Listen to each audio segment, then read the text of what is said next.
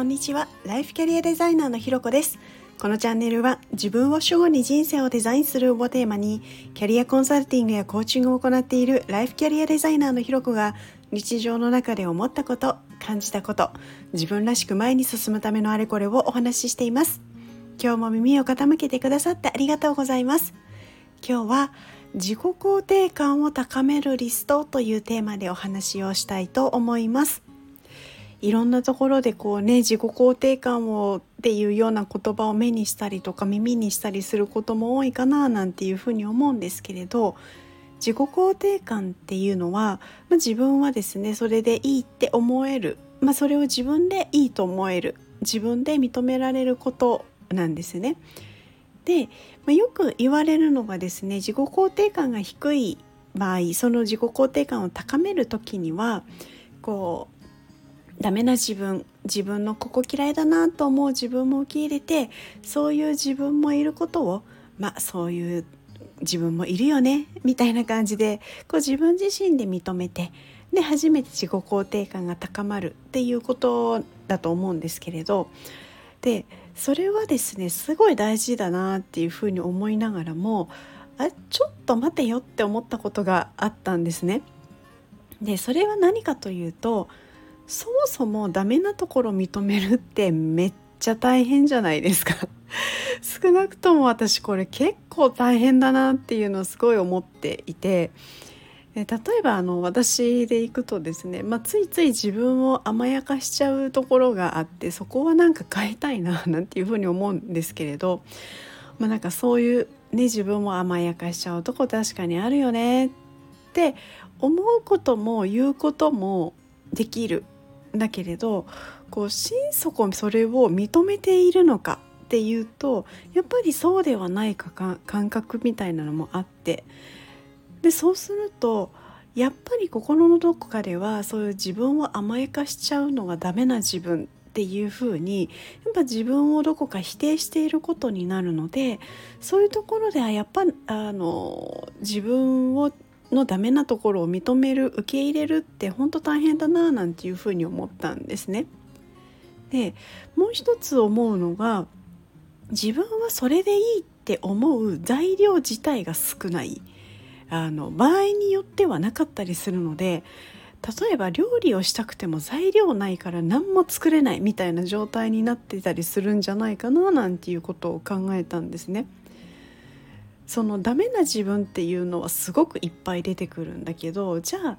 自分はそれでいいって認めるだけの何かこうプラスのいいことみたいなのはあるのかって問われると、んなんだろうみたいな、その材料がそもそもないみたいなところが思って、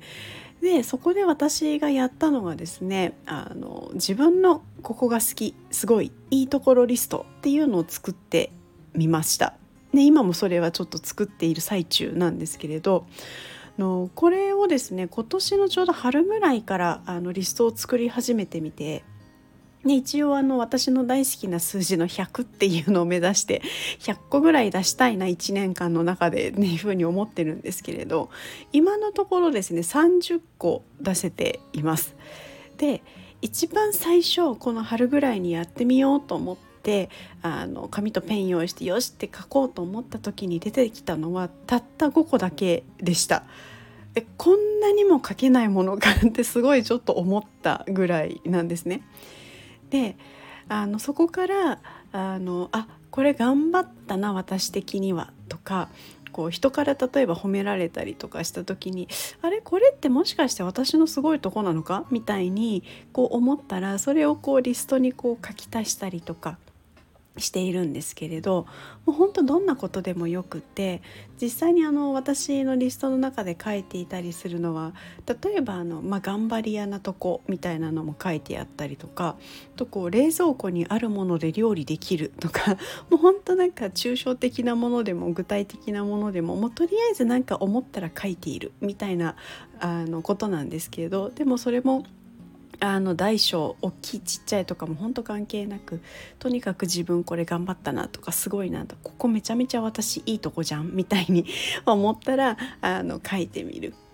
でそれをやって感じたことっていうのが、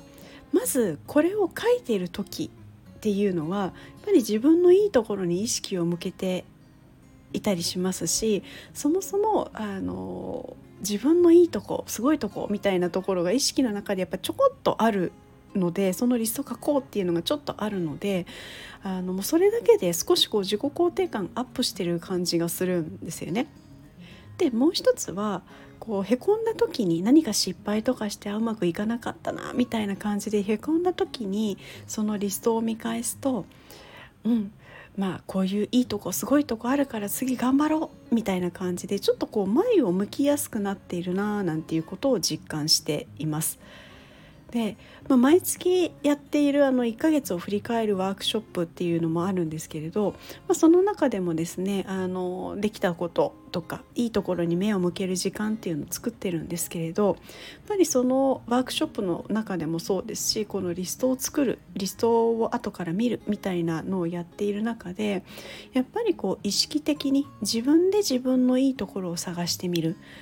頑張ってダメな自分を受け入れようとするよりも、そっちの方がなんかこう簡単に自分はそれでいいって思えるようになるんだななんていうことを思っていたりします。なのでこう自分の、えー、ここが好き、すごいいいところリストっていうのをもう最初本当その私みたいに、ね、いきなりひゃっこみたいなそんなことをあのする必要は全くなくて、もうじゅっこでもにじゅっこでもいいので、とにかく書いてみるっていうのをぜひやってみてもらえるといいかななんて思っています。ということでですね、ちょっと長くなってしまいましたけれども、今日は、えー、自己肯定感を高めるリストというのをテーマにお話をさせていただきました。ここまで聞いてくださってありがとうございます。いいね、コメント、レター、フォローいただけるととっても嬉しいです。よろしくお願いします。それではまた次回お会いしましょう。